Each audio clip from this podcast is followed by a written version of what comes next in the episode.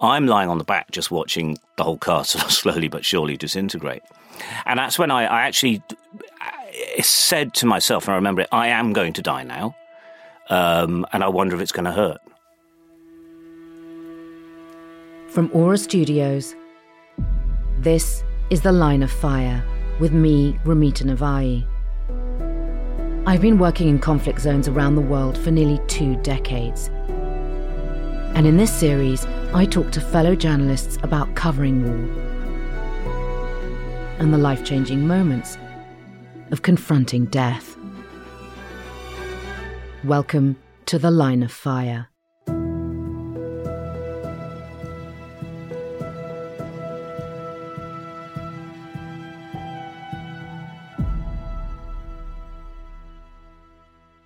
My guest today is Sky News' chief correspondent, Stuart Ramsay.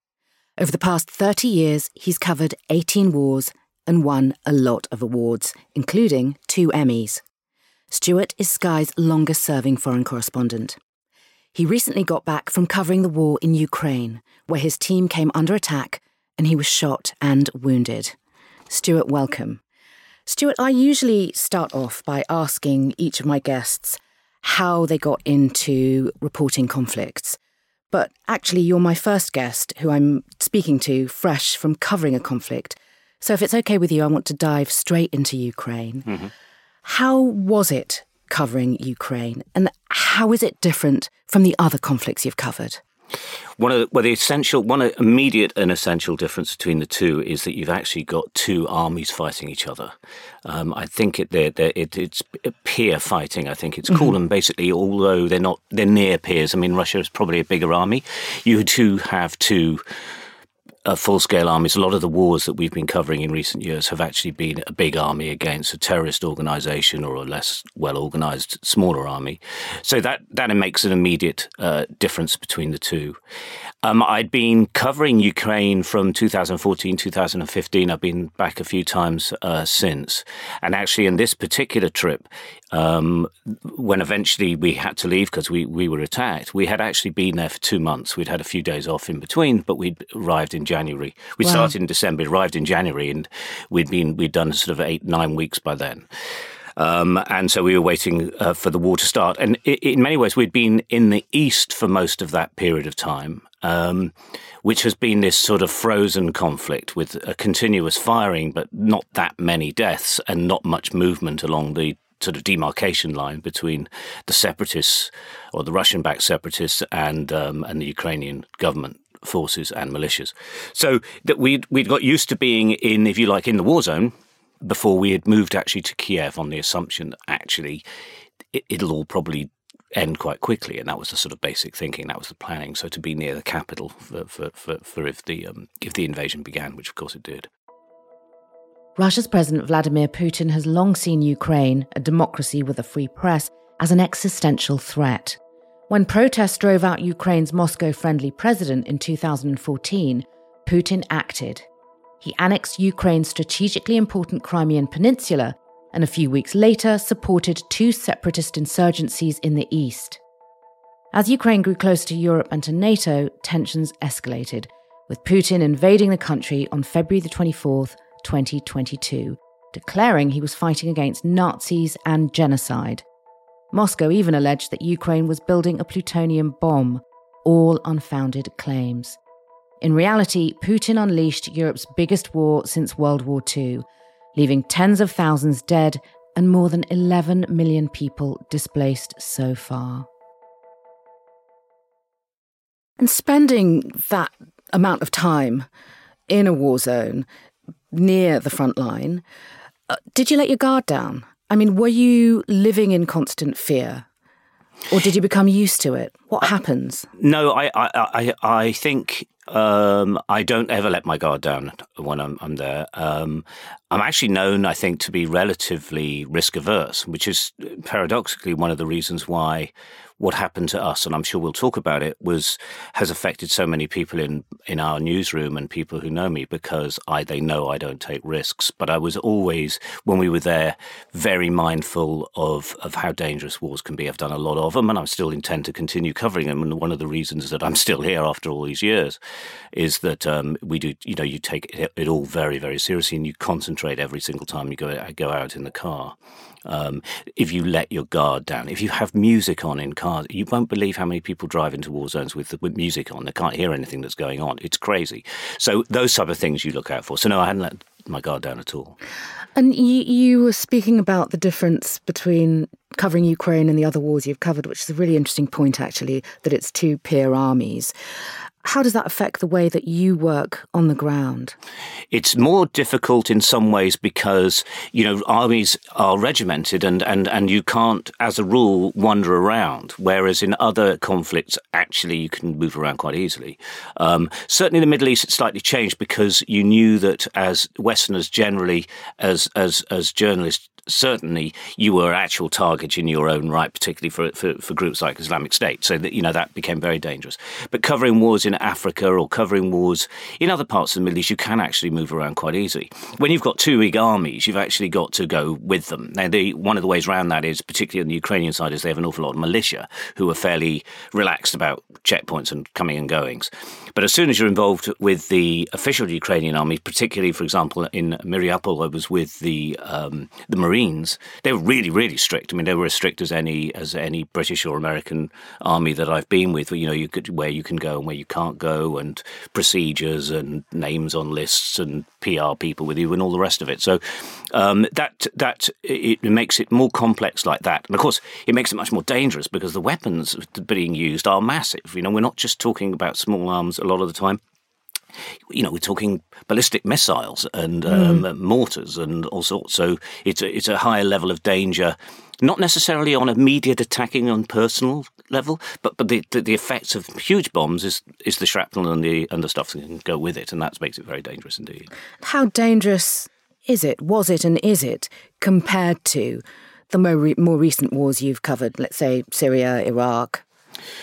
I would say um, well, in Syria, uh, well, in Mosul, actually, I mean, I was actually properly blown up by an, an, an IED that was driven in a truck that was a, cement mixer. I mean, it, how how I'm alive from that, I don't really know. I mean, I mean, 60, 70 people died in that incident. But wow. so that was that's uh, big it was interesting. It is actually thinking about it, you know, because you'd go into Mosul, which is an incredibly dangerous place, but you'd have a sense of where you were. You know, you had a sense of the movement of people, and you could have a, you know, you would hear a lot of firing, but you couldn't see it because you're in in built up area. And I suppose this was similar, except that the danger seemed to be from the scale of the weapons being used. And I think you know you've got tanks fighting each other, etc., or or um, tanks going into towns with with um, sort of Ukrainian military using you know British and American supplied anti tank uh, weapon systems. Um, you weren't actually getting that near to that, but sort of away from it, the levels of danger were very high in a variety of reasons, not least checkpoints that were quite uh, jumpy in their own right. Um, a number of the Sky News teams, in fact, a number of teams from all sorts of news organisations, uh, had terrible times at checkpoints where guns were fired. They they were taken out of cars and and beaten up. Not least because the the Russians had put in advanced groups of what they called the Ukrainians called saboteurs, and they they had been driving around saying that they were media. And so every checkpoint became wow. very dangerous, very yeah. dangerous. And th- that didn't get any better as the likelihood of the war got nearer. And then when it actually started, in fact, it became very, very dangerous indeed. So, can I take you back to the day you got attacked? Can you tell me where you were and what story you were doing and what happened that day? We'd been driving, we decided to go to a town called Bucha. Now, mm-hmm. nobody had heard of Bucha at that time. It's now become synonymous with, with, with violence and, and death. But at that stage, it was just a town which the Russians had attacked. It's quite near Kiev, or Kiev, I should say, and um, probably about a 40, 45 minute drive max. But it, uh, that's, you know, even if, you, if you're going very slowly. Um, we had heard that um, a Russian convoy had entered and been attacked. Um, and we had good contacts in the town who said it was it was quiet. All the Russians had gone, and you could come and see the, the, their column and what had happened to it. One of the reasons we wanted to do that was because we'd been hearing, you know, the war had started. We'd been hearing explosions. We'd been locked down in Kiev for 36 hours. Um, that they'd introduced this um, uh, curfew for, for, for, for, the, for basically two days effectively. And we wanted to get out and we wanted to see what was going on because we were reporting about this war, but we weren't actually seeing anything of it. So we tried to get to, to Bucha. It took hours and hours and hours through checkpoints, some very jumpy. And um, we were approaching, and, and, the whole battle space massively changed. We could see helicopter gunships in the air, and um, it, the checkpoints got, were more jumpy. And then they said that um, Bucha is fighting again. And it was quite clear to all of us, but to me particularly, that it was getting too late, too dangerous, and we weren't going to achieve anything. And actually, you know, one of the difficult things for journalists when is that you actually sometimes have to say, we're not going to get this story today, and we're going to have to leave.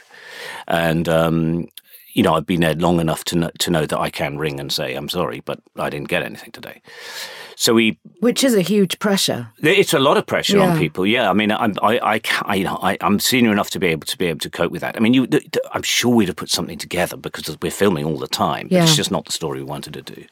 So we turned round, but um, I say I tur- we turned round. We turned round metaphorically because we decided to head back to Kiev. But by now, all the roads that we'd come in on were now battle space themselves. So we had to find a new way out, and it was becoming more and more difficult.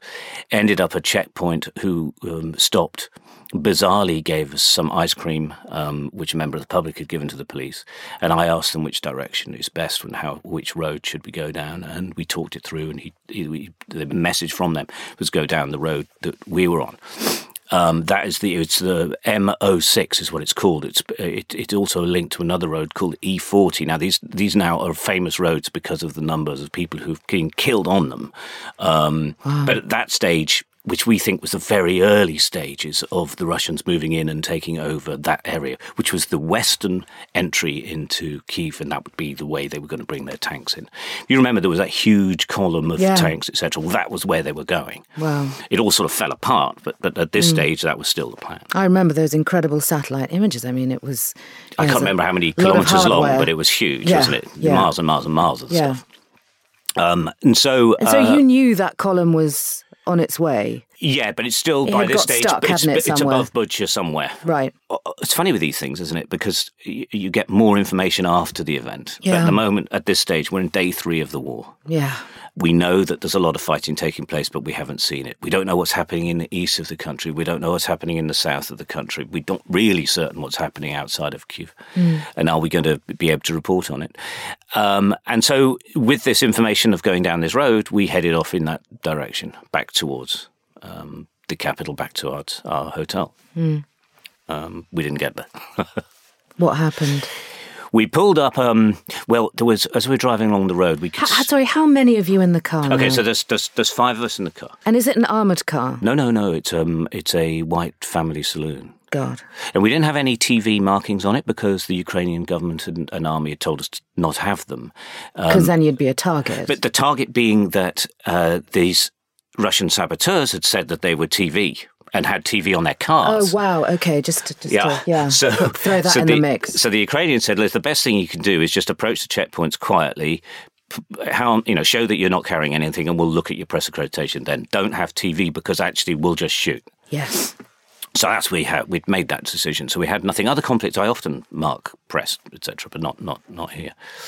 We drove, um, and I could see it was very quiet. And um, I must admit, I'll be honest, and we've all, all, talked about it as a team. Um, I was I had great misgivings driving down the road. I, I said to the guys, I, I, just don't think this is right, and we all discussed it. But actually, at that point, I think when I first said that. We went back to the to the police. So you aired that. You said, "I'm not. I don't have a good feeling here." Oh yes. Yeah. And what was that feeling? Have you yeah. had it before? Is yeah. it? Yeah. I mean, I've I, have i have had it before. Mm. It's interesting. Um, you can't you can't do all your news coverage on feelings because if you did, no. you'd probably always stop. Because I've I've actually thought about it a lot. Yeah. How many times have I got out of trouble because I've had a feeling and I've gone by it? or I've had a feeling and decided to ignore it. So this one was one. When I got blown up was another. When I got taken hostage in, in Ukraine, that was another. But how many times have I also thought, I don't want, I've got a bad feeling, but did do something about it. So, I, you know, maybe I always have a bad feeling. Mm. I can't, I, you know, I'll have to remember the next time. So I don't think I had any some great premonition. In, in retrospect, I probably just always am nervous about going down quiet roads. But are these, just to talk about these instincts that you have, these feelings, do you think they've been honed from years of doing this? Or is it just innate self preservation? No, I, I, think it's years and years of experience, to be honest. I don't think there's any way around that. I think of things that I did when I was much younger, which were not being reckless, but I, I shake my head in disbelief because I just didn't know. And you know, when you've when you've seen as much death as I have, you've seen so many. Uh, to be honest, um, children and and refugees, it, yeah. you you just get used to that sense of the, the, impending doom that's coming, which you don't have when you're young. Yeah. And I definitely know from talking to other members of the team that join who are often a lot younger than me that they are, they will later say, you, you, you call that, and I didn't even know I was calling it mm. at the time. And I think that me and I'm you know I'm not an exception. I'm talking about all the aging reporters like myself have been doing this from from ITN and BBC from Sky. They, are all the same. They all think very similarly. Mm. I'm sure. And what? So what happened when you told the team that you had a bad feeling about this? So, so that was actually, uh, I'm slightly going back in time actually because yeah. I, you remember I mentioned the ice cream. It was when we went back having just gone onto this road. Now, the reason we turned around was a we could see that ahead of us there was something bad happening. That was helicopters. And so we turned back and I said, I don't like this direction. That's when we went to the police. That's when they gave us the ice cream. And that's when they said, go down. So we went back down, and I still had a bad feeling, but mm. we had agreed this was the best way uh, home. Where I re- really regret is that I asked the right question about the best route. I failed dramatically to ask the follow up, which you always ask, is when did you last do that road? Oh gosh! Now yeah. he might have done it an hour before and it was it was safe then an hour later. But he might have done it a week before. Yeah. But therefore, his opinion is well, my day before is completely irrelevant. Yeah. I didn't ask that, but I mean, you know, we. I mean, there's a lot there is a war on. going on. I, mean, I wouldn't give yourself a hard time about well, that. Well, there's a lot of bang. There's, there's incoming all the time. I mean, yeah. it really was very dangerous. So we head off there. Um, as we entered, there's like a I think it's either a, a, gantry or a it, it feel it it it's a gantry that there's a sort of like bang on the front left of the car. Um, so um, Martin Vowles is one of our producers. He's he's driving. Um, Richie Mockler's our cameraman. He's in the front uh, and he's filming. Um, uh, we have uh, Dominique Van Heerden, my producer. She's sitting in the back, in the middle. I'm on the left, and Andrei Levenko, he's on our right hand side. Um, uh, the car sort of we slowly come to a stop. There's everyone saying, you know, was that a shot? The boys think it's not. I think it is. Anyway, within seconds, the first round, and you can hear everyone go, oh, um, and and start shouting. Andre and Martin are straight out of the car. Martin, in in in ambushes, the driver always dies because they have to stop the driver. So the, the, before he thinks, he has to get out of the car. So he was out and gone, which was the right thing to do. Um, Andre, who hadn't been working very long and is very young, just followed him, just saw that he was gone, and he was gone. And I think that Richie and I, who've been in lots of uh, nasty things before, knew that debussing, as it's called, was absolutely essential. But that means getting out of the car. Debussing is what it's called, and basically just get out of the car. Yeah. Um, and sorry, Stuart, at this yeah. point, when you heard the incoming, did you realise that you were the target? You didn't think, oh, we're stuck in the middle of a firefight. Oh, no, I knew we were the target, but I thought it was a mistake. And I think the three of us, well, we know, we've talked about it. And actually, we started shouting when the first set of bullets stopped firing. We started shouting, journalists. We were convinced it was a Ukrainian um, uh, checkpoint that had got jumpy and were just starting shooting, and that, that, that, they, that when we started shouting journalists, they would stop. What happened was actually the firing not didn't just start again; it intensified. We, we, we, by this stage, I know we know there's a shooter in front of us and there's a shooter to the left side. Now, the left side is my side. I know this because, um, well, it, it, there were bullets coming from a left and across. Um, and uh, Dominique Late described it as being like in a, a, washing machine of bullets because that's what it was like. It was unbelievable. I mean, you were just seeing sparks. Your mind goes. I mean, I don't know if people have talked about it. It's, it happened to me when you're in a car crash. Everything goes super slow motion because you can see it. It was like being in a super slow mo. It was like being in the Matrix. It was absolutely bizarre. And um, I mean, I remember it so clearly whether it's my imagination, but I swear to God, I could see the bullet coming that hit me. But it didn't, you know, I, maybe I didn't, but it's, that's, I swear to God, that's how it feels to me. Yeah. And we started, um, we were in really, you know, we were all catatonic with, with fear, as you can imagine. I hear uh, Dominique say, I'm going to have to go get out. And she sort of crawls out of the car. And, uh, you know, she said to me later, you know, if I know 100% I was going to die in the car, but I might stand a chance outside it. And she um, scuttled off trying to find where to go. And actually, the way out was uh, out to the to the if you if we're looking straight on to the right of the car, there was a very steep uh, motorway embankment, but like really steep because we're leading to a, ri- a bridge over a river. So um, it's sort of forty, you know, forty feet down, but very very steep. Um, and, and, and so she'd left the car, and you're still in it. So yeah, so uh, so and, she's gone and and and and and scuttled away. Now I'm. So Richie is in front, and he's made himself into a tiny. He's a big guy, but he's tiny. He made himself very tiny. So he's effectively in the in the in the well of the car of the car um, on the passenger side effectively hidden by the engine block, which is giving a lot of protection, but not protection from what's coming in. I'm lying on the back just watching the whole car sort of slowly but surely disintegrate. And that's when I, I actually said to myself, and I remember it, I am going to die now. Um, and I wonder if it's going to hurt. And um, um, anyway, it it then got hit. I then got hit, and um, I remember thinking, well, it didn't hurt that bad. Mm. And weirdly, I then sort of sat up, put my helmet on. I hadn't had my helmet on when we were driving because it was quite difficult in the car, and it's this tiny little car. Mm. Um, and put my helmet on, and then reached back and thought, uh, just about to get out of the car. There's a lot of firing going on, but I thought, no, I haven't got my phones. So I, I went back and re- reached back to my phones. Mm. And I don't know what made me think that. It became incredibly important later because that was our only communication because nobody else had their phones with them anymore. And, you know, we, we you know, there's stuff everywhere. Mm. So um, I, I got my phone and I remember getting out of the car fairly relaxed, and you can hear Richie on the uh, on the rushes saying, "What are you doing?" Because I stood up and sort of slightly walked over to the embankment edge, took two steps down, realised I was falling, and dived. And I dived. The, the, the um, when I, I, then landed at the bottom on my head and probably not. I almost certainly knocked myself out. But I was talking to Martin and Dominique afterwards, and they were saying it was genuinely, actually barely shakingly funny when I fell down. I mean, there were those bullets going everywhere. They were really scared, but they were actually laughing because it was just so comedic. Um, and now Rich was then still in the car. Now mm. it's difficult to know how. I didn't. I don't know how long it took, but it's second. I mean, it's thirty seconds, not even. Mm. But I know that the guys shouting for him to come. He went silent on them. And they thought he was dead, but he knew. You know, Richie uh, doesn't mind me saying he was a former soldier. He knew exactly what he was doing. He was waiting for them to reload he had, so when it went quiet, he went for it because they had reloaded, and he comes over, and I know, I know, I don't remember this from seeing it, but it's all on the rushes because incredibly Richie filmed everything.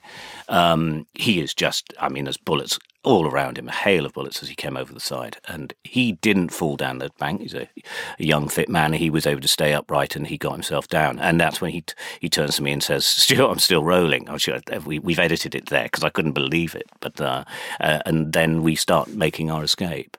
But I think, you know, what was incredible about it, and it is, you know, we, it is miraculous. Where, whether one can use the word miracle or not is another, is another discussion. But basically, you have five people sitting at the equivalent of a sort of breakfast table in a kitchen. That's how small a car is. Yeah.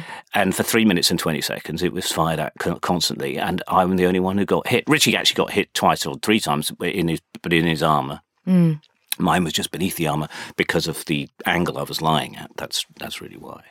Did you know you'd been hit? Oh, yeah. Yeah, yeah, no, that's from uh, the moment you got hit. When I got hit, I knew I was hit. It was just I was surprised it didn't hurt as much as I thought it was going to.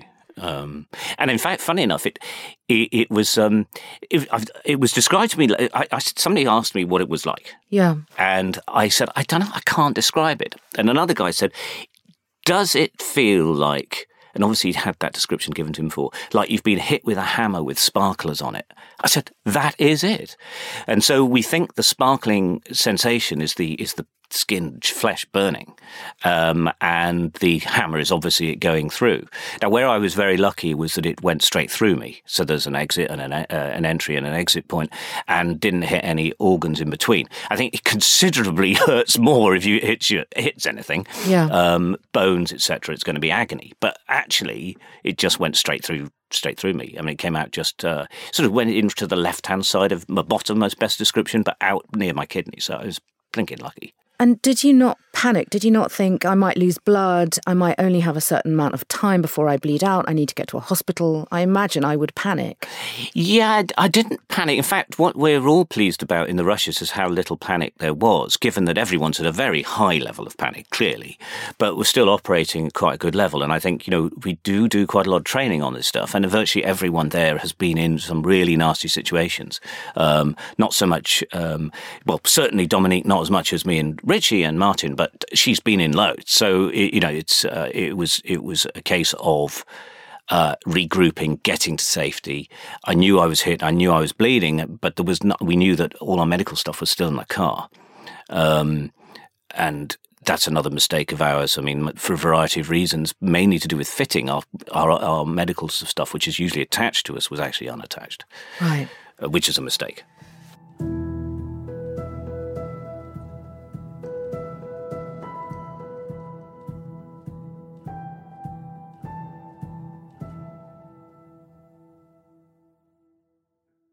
Course, I've, I've seen the footage, and, and you're right. I mean, you were all remarkably calm. I mean, I was in far more of a state watching this footage than you guys appear in the rushes, um, in, in, in, the clip that I saw. Um, what happened next? What did you do? So, um, we had to get away from the car and they had to get away from the embankment. We were still very much in the line of sight from, mm. from, from where the, the ambush was coming from. And um, we were very worried of a follow up, which is standard procedure. If it's a, if it's a, if it's a professional ambush, there's a follow up. That's just how it works. That's, that's the theory. Um, there would almost certainly be a major follow up in this instance because in an ambush with five people in a car, the the expectation of one person getting out is unlikely but acceptable to the attackers. Five getting out is just this is a mess. Where how did we? Well, I mean, I don't know how how we got out, but anyway, as if they're soldiers, which we're pretty certain they are Russian soldiers, and I will explain that in a bit. But they um, we expected a follow up. So we went along the the side of the motorway, and I think I went slightly ahead and could see um, uh, um, uh, like a warehouse unit, but with a gate that was open. I just assumed it was going to be shut, but also it was a gate with um uh, like a you know one of those a bar that goes up and down, mm. to the point that it looked like somebody was going in and out. Still, it wasn't like you would expect it to be just closed up.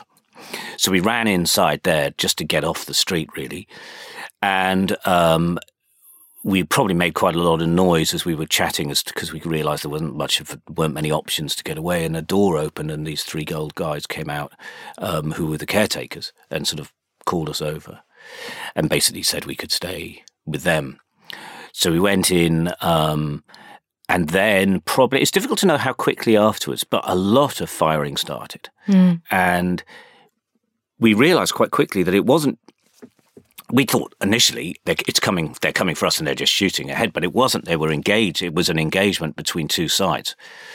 What much much later what we think happened is that they did try to come to do to do the follow up but that a ukrainian uh, some type of ukrainian defense team be it we don't think it was police because we we spent a lot of time with the police later, but a sort of a travelling group of militia may have come to see what was going on, saw the fight, and they just it, it, it, they engaged because that lasted. If we were in there for about four or five hours, and about half the time there was shooting going on. Oh God! I mean, that's terrifying. Oh, it was terrifying. I, I, I, feel bad about it because Dominique was very upset, and, and I sort of went over. She's hiding in the in a well, you know, that like you see in garages where they're working under the bottom of a car or yeah. a lorry.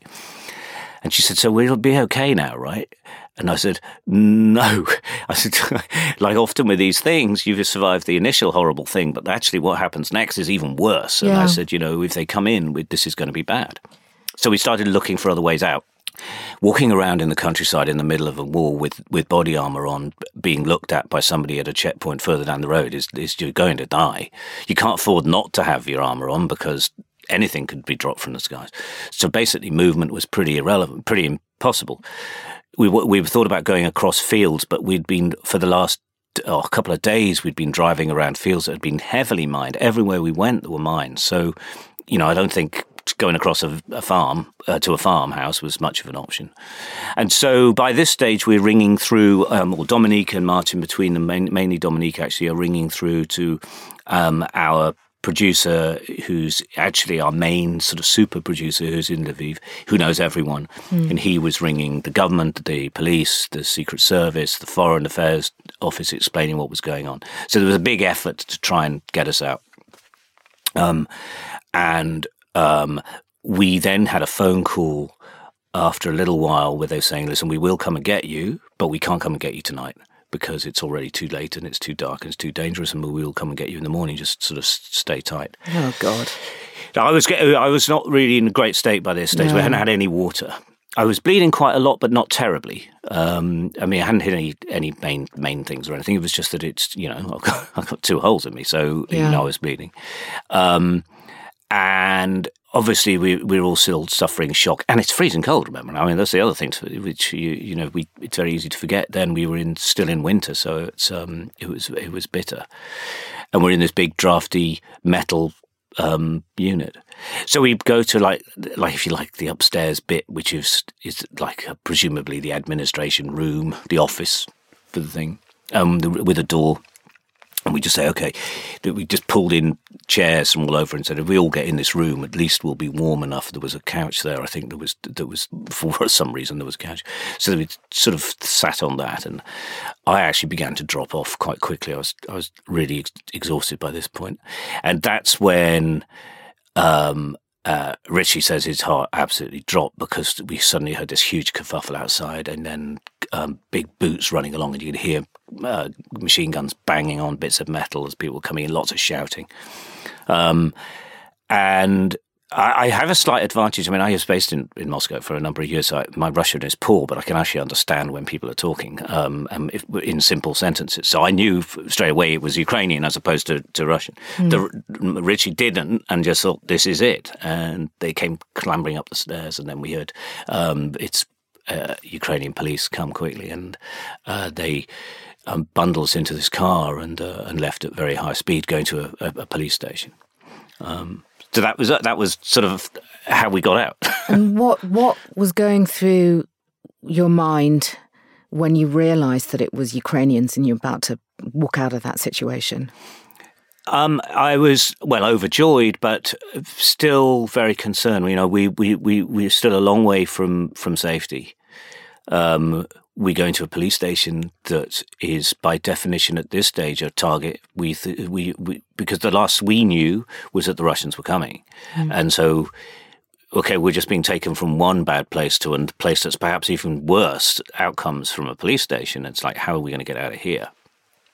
Um, uh, you can hear the bang. You know, the, the, the police are jumpy. Um, there's explosions going off everywhere, and um, and you know uh, we were very very exhausted now. Um, and the, the, great thing is they gave us cups of tea, and I was just I must have drunk about fifteen cups of tea. I was I was just really really dehydrated, and in quite a lot of um, a lot of shock actually. And so they took me. It was hilarious. They took me to um, to a what they described as their medical center, which actually wasn't a medical center.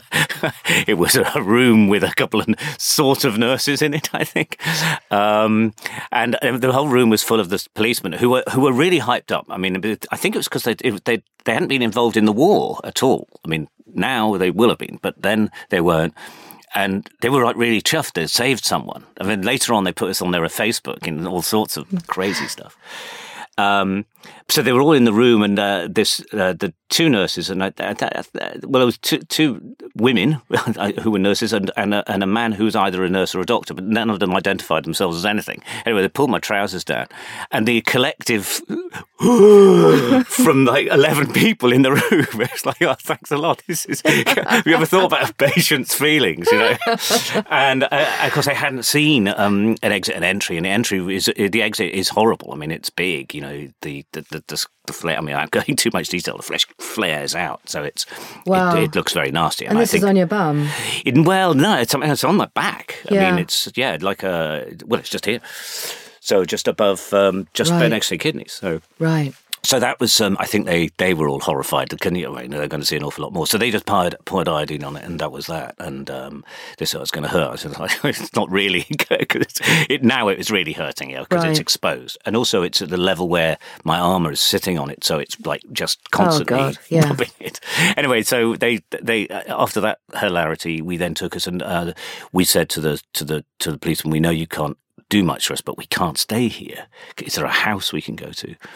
And their boss rang in and said, bring them to mine. And, and, we went and stayed with the police chief, who was a really nice guy. And he then th- began to explain to us why he knew where the it was a Russian forward operating team because they'd identified them in the days prior.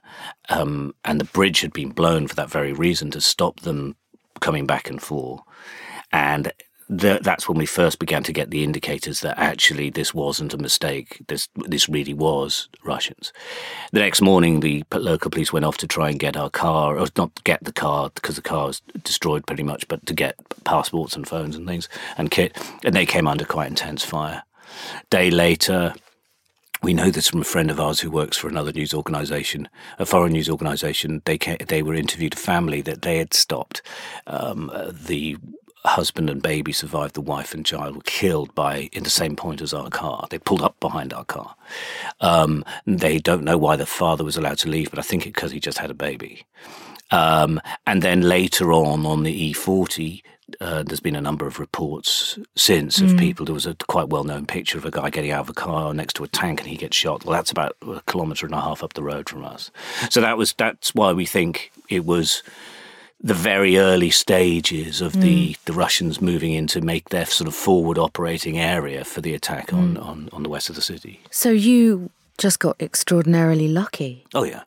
I mean, how do you explain that? Uh, you, I, I don't know. I mean, we we've joked that somebody in the car, and all, all most of us say it's probably Dominique. Was there's an angel looking over them because I just do not know mm. how mm. we got out of there. It, it makes no sense. Mm. Um, Are you religious? Well, I am now. no, I am fairly religious, but not. Um, you know, I'm not going to church every day. But yeah. Um, did did I pray then? Yeah, I mean everyone did. Hmm. Um, but it's it is it, it, it is impossible to explain how that got out. I just don't know, and mm. I, we, we, it's the one thing we think about all the time, mm. and not in bad ways. I mean, I'm quite upset now. I don't know. I haven't. Been, I've been talked about this so often. I haven't been upset. I think it's just because I'm. Perhaps I haven't been talking about it much of late, but um, does it does it help talking about it? Oh, I think so. Yeah, I don't think it, it doesn't hurt. One of the things I know, um, one of the guys um, saw us. Well, we just always describe it as the shrink, but um, uh, but uh, he was saying that one of the problems for people dealing with major incidents is that they they they they lose touch with it because they they can only remember what they can remember. Yeah. And nobody who they may love them and knows what they went through. Yeah.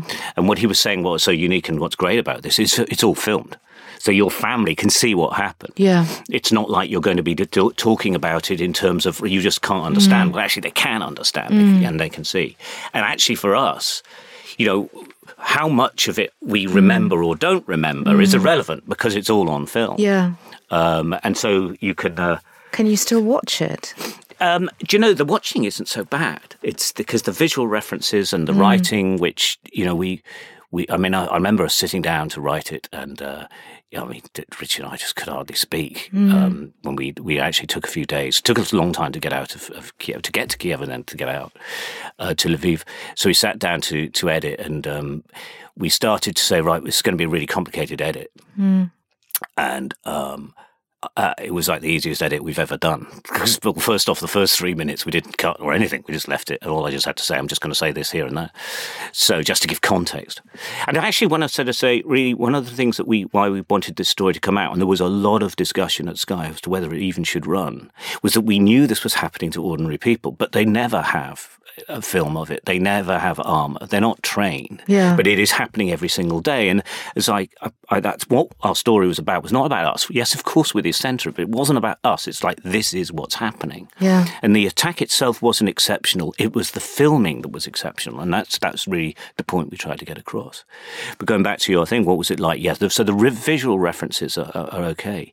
The hearing the sound, mm. I was waiting to do um, a podcast at Sky actually, where it was the first first interview we did, and they played the sound. And I looked at Richie and I looked at Dominique, we were all three together, and everyone was in tears. And It's like the first time, and it wasn't even a bad bit. It wasn't. It wasn't a the screaming bit. Mm. It was when we were actually out and mm. talking.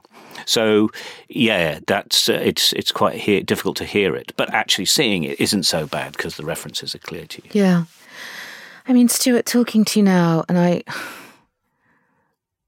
I want, I, I want to tread sensitively with you because it's still so raw. Mm-hmm. Um, and I can see that it's affected you so much. So tell me if you want us to move on. No, no, no, carry on. But I want to know how are you dealing with it? Because I, I can I can see the pain of it as you talk about it now. How are you going to deal with this? It's still there. Yeah, it's it's still there. Um, most of the time, it, it's pretty good. I mean, we're actually working on our, our plans for our return. I mean, it's like really we're already at that. Yeah, I mean, as soon as uh, Dominique, we're ready to go back. Oh yeah, yeah, yeah. Um, it'll be it'll I've no doubt be difficult. I'm not sure that we will go direct to the front, but we you know war the front can come to you pretty quick. Um, but we will we we are already putting our plans in place and talking to who we're going, where we're going, and all that type of stuff. There's another team going in now, so I'll be on the next rotation. I would think. I mean, uh, colleagues of ours have stopped doing the job for for less. Yeah. Have, at any point, have you asked yourself if it's worth it? You know, without getting all highfalutin, um, you know, all all of us, and I've lost loads and loads of friends. All of us do it for a reason, and the yeah. reason is to bear witness. And you know, it it it it's just it, well, I think um, uh, uh, Sam. I was talking to Sam um, Our friend uh, Sam Kiley. Sam was saying, and I noticed he, there was a piece in, I think it was in, uh, there was a magazine article he was quoted in. He said, We're sort of quite British about this. We're sort of, it's our job, so we just get on and do it. We don't spend our lives being scared about it. And to a degree, I know that's right. You know, it is actually what I do for a living, but I do, it is, a, it is, a, it is something that I do because I actually believe very strongly in it. Um, and all of the team that will come back um, will probably not all, the same team won't go together. I think that would be crazy. We spend the whole time talking about it for a start. We never get any work done. Um, but Dominique and I always work together, so we will definitely go back. Mm. Um, and our belief is that we need to go. We, you know, we have a lot of friends in Ukraine now. Um, as I said, both me and Dominique have been working on it since 2014. So it's not, not, you know, her, she was in a different company then. So we have a lot of relations there. So I do, you know, relationships there that I want to go back and, and see. You don't have to necessarily go and do the front line and the fighting because the, the real story that's actually much more important are refugees and people. And that's really what we would look to go and do. Mm. Um, but, you know, what, how do I deal with this? Well, you know, you try to, I mean, there is, you know, we have psychological help. That's, yeah that's anything you want. Um, in this particular instance, I haven't spoken to to to Leslie, who who is the lady we use at Sky, but uh, I know some of the others have. How, co- how, come you haven't? I find that quite surprising. I think I'm going to, but I haven't needed to. Yeah. Um, I've I've I remember a long time ago when I uh, there was uh, there was some concerns over you know whether I actually had PTSD, whether I had a breakdown. I had a breakdown over overworking. I didn't have a breakdown over PTSD, and uh, the the psychologist had actually sort of had gone through this and actually said, You don't have it. We can just tell that your responses are not. What you are is upset by the way you're being treated at work and you're upset by overworking and all the rest mm. of it. You're exhausted. Mm. And actually, I felt much better after having, having had a rest. Well, in this instance, I um I feel very much the same. I um, I I've uh, the, the the the the shock or otherwise of the event is something that um, I can I can I have to deal with, and obviously sometimes get, you get upset talking about it. But actually, there's nothing wrong with that. Yeah. How, am I be, am I acting in a strange way or behaving? Am I you know am I drinking too much? Am I doing that? Actually, no, nothing nothing abnormal at all. now there could be an argument about whether I drink too much, but that's another discussion. Um, but um, so I think I'm feeling quite quite good. Do you think, Stuart, there might be a bit of this? And I've seen this with some of our other colleagues, I, Anthony Lloyd, Sam, Kiley as well. Both went through terrible incidents and then went back to war. Mm-hmm. So, do you think there's a bit of this that maybe you have to prove something to yourself or you have to face down that demon? I think there's an element of getting back on the horse. Yeah. I mean, I remember when Anthony got shot, and I remember saying to him, Anthony, right, mate, you've done enough now. You just don't need to do it anymore. I've had that same conversation with loads of people that I respect saying, okay, now's enough. And Anthony sort of didn't really say very much and went back. And I'm not saying much either. And I think it's probably exactly the same because, you know, his, did, has Anthony's reporting got better as a result of what happened? I would argue potentially, yeah for what's happened to him isn't the same as what's happened to lots of people in Syria, mm. but it gives him a good insight. What's happened to me isn't what's happened to loads of people in Ukraine, but it gives me a good insight. And, you know, it's probably worth thinking this is perhaps something that you should use rather than run away from.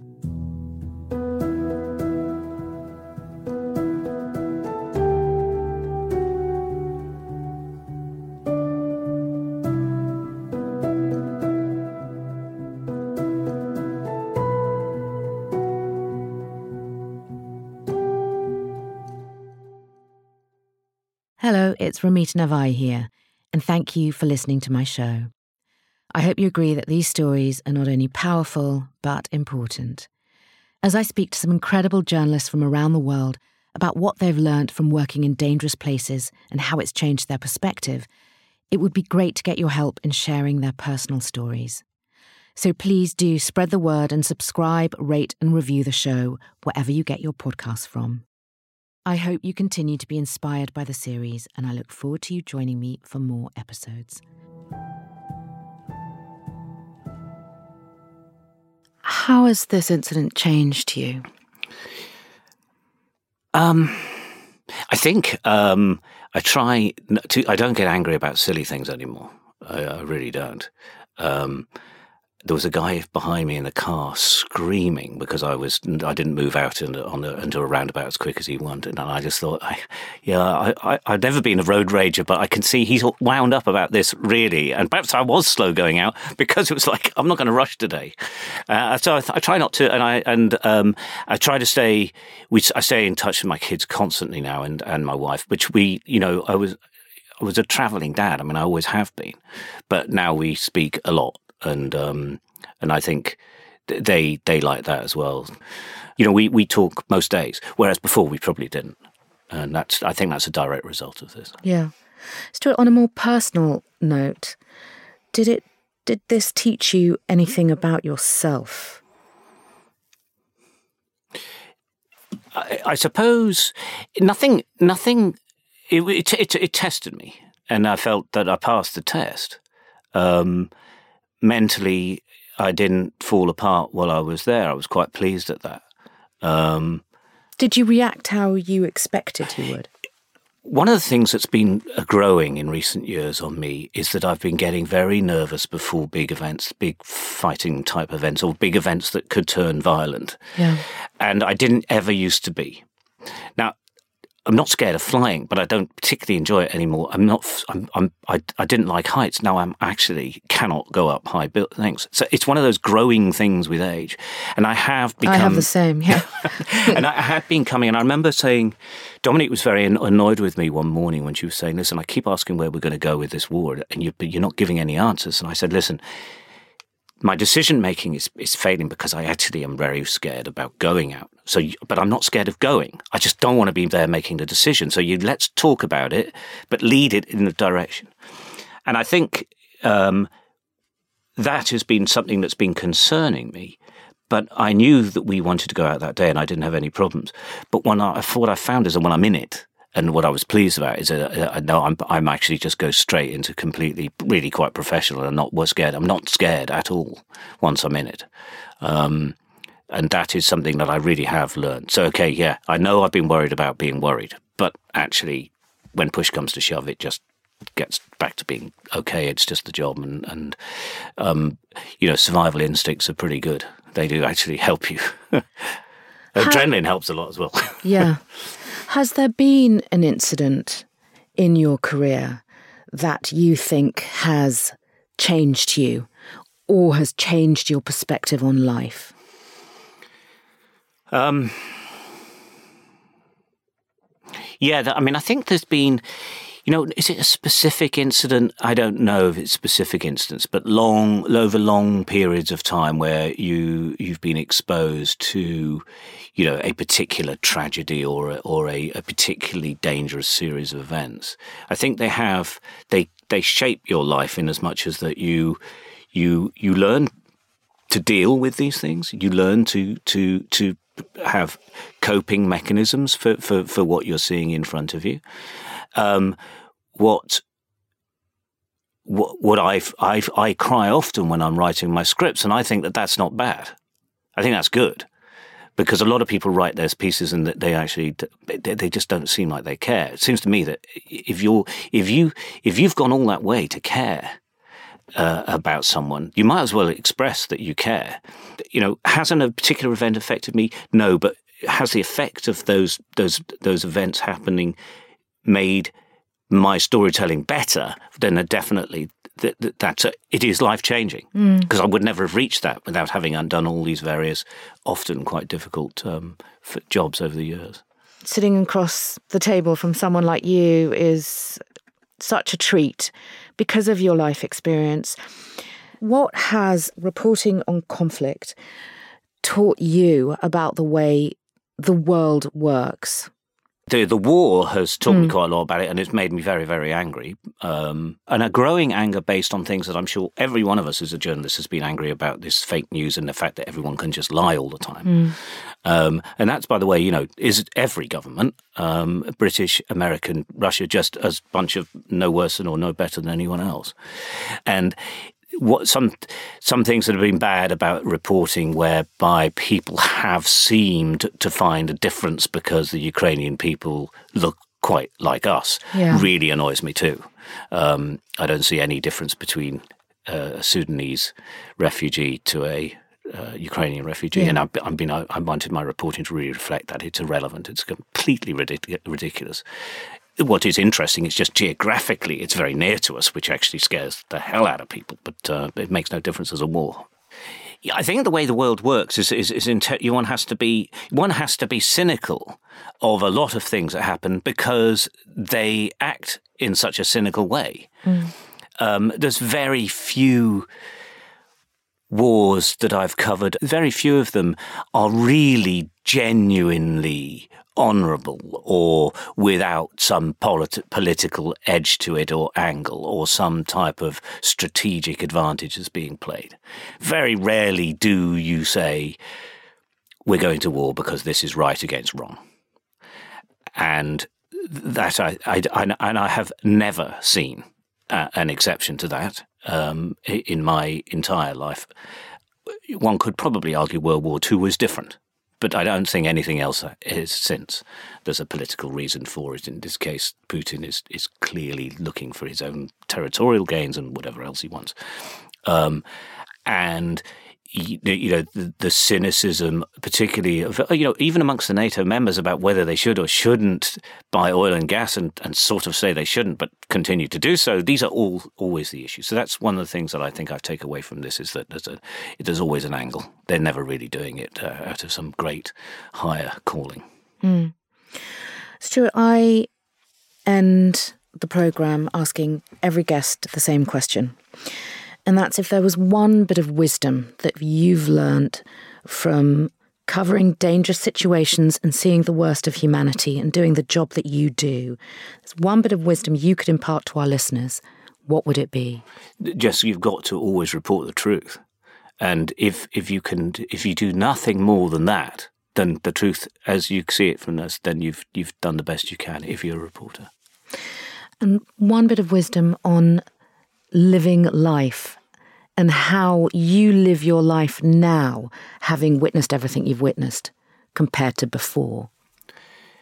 I think it if you if nothing else, you have to show compassion to people because we are really fortunate as a rule, and you know most people, the world needs compassion all the time, um, because most people are defenseless actually and there's nothing they can do, and it's imposed upon them, and that's and and we've lost that a bit in certainly in Britain. We've seen it where we don't like people coming into our country, etc., etc. It's wrong, and we need to show more compassion. I think that's my big take on it. Well, Stuart, compassion is a beautiful note to end this conversation on. Thank you so much, and it's been a real honour that you've really opened up with us today. Thank Thank Thanks, Stuart. Thank you you can watch the terrifying moment Stuart and his team were ambushed and attacked in Ukraine by following the link in the show notes. And you can catch his award winning reporting from around the world on Sky News. I also recommend watching his latest series, Hotspots, where he meets people living on the front line of the climate crisis. It's on Sky On Demand. To follow Stuart on Twitter, his handle is at Ramsay Sky. Thank you for listening to this episode of The Line of Fire. If you'd like to follow me, my Twitter handle is at Ramita Navai.